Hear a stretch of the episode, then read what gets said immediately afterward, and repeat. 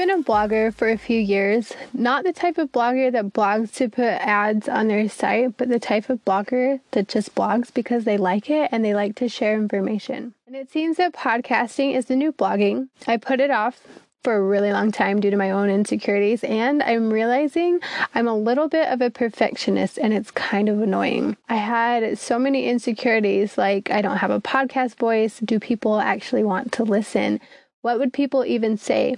I'm not very inspirational. I say um a lot, and I don't have the tools that I need. Finally, I just decided to go for it. So here I am, recording on my Pixel with my headphones in my closet. And if you are new, this is the podcast for humans who are kind of hippie, kind of witchy, sort of spiritual, with a desire to be their best self. If you're not there yet, but you want to be, then this is for you too. I think as people, we all have a desire to be heard and a desire for community. And I want this to be a space where you can come connect with other people like you, a place to come ask questions and connect with your intuition and free your magic. Because the thing is, there is magic in every single one of us, but it's been watered down by expectation, perfection, insecurity, and shame. And all of these things are simply fear in disguise. I mean, that's what kept me from starting a podcast for so long.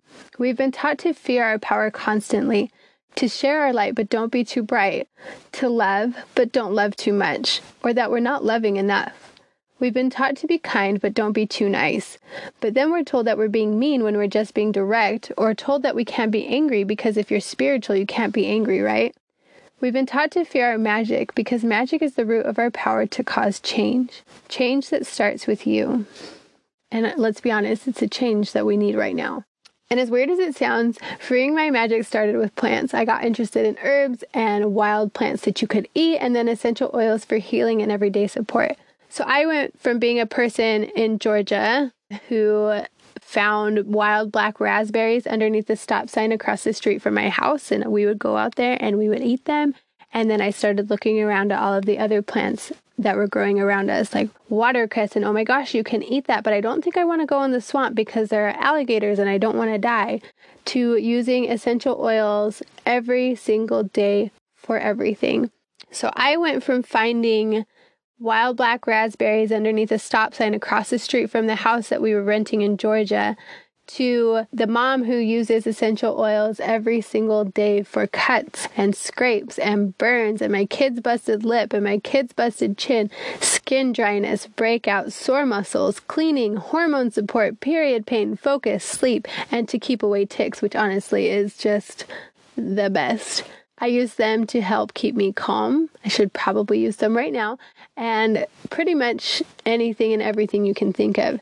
Not only that, using essential oils has helped me to connect with my inner self on a level that I hadn't before. Okay, so for me, 2018 was a journey of breaking open in order to heal. It wasn't very pretty. There was probably a lot of fictitious blood on the ground. There were a lot of ugly moments, and sometimes they still pop up, and that's okay.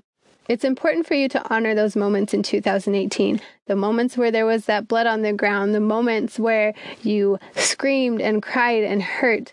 And while, yes, there were good moments in 2018, maybe 2018 for you overall was a really bad year. And that's okay. You can own that. If you just put out a blanket statement and are like, okay, well, let me just focus on the positive things that happened in 2018, you are repressing, expressing the hard emotions that you had. And in effect, you are repressing change. So go ahead, express all the crap that happened to you, get it out so you can be free in 2019. And so, like I said, 2018 was a journey of breaking open in order to heal.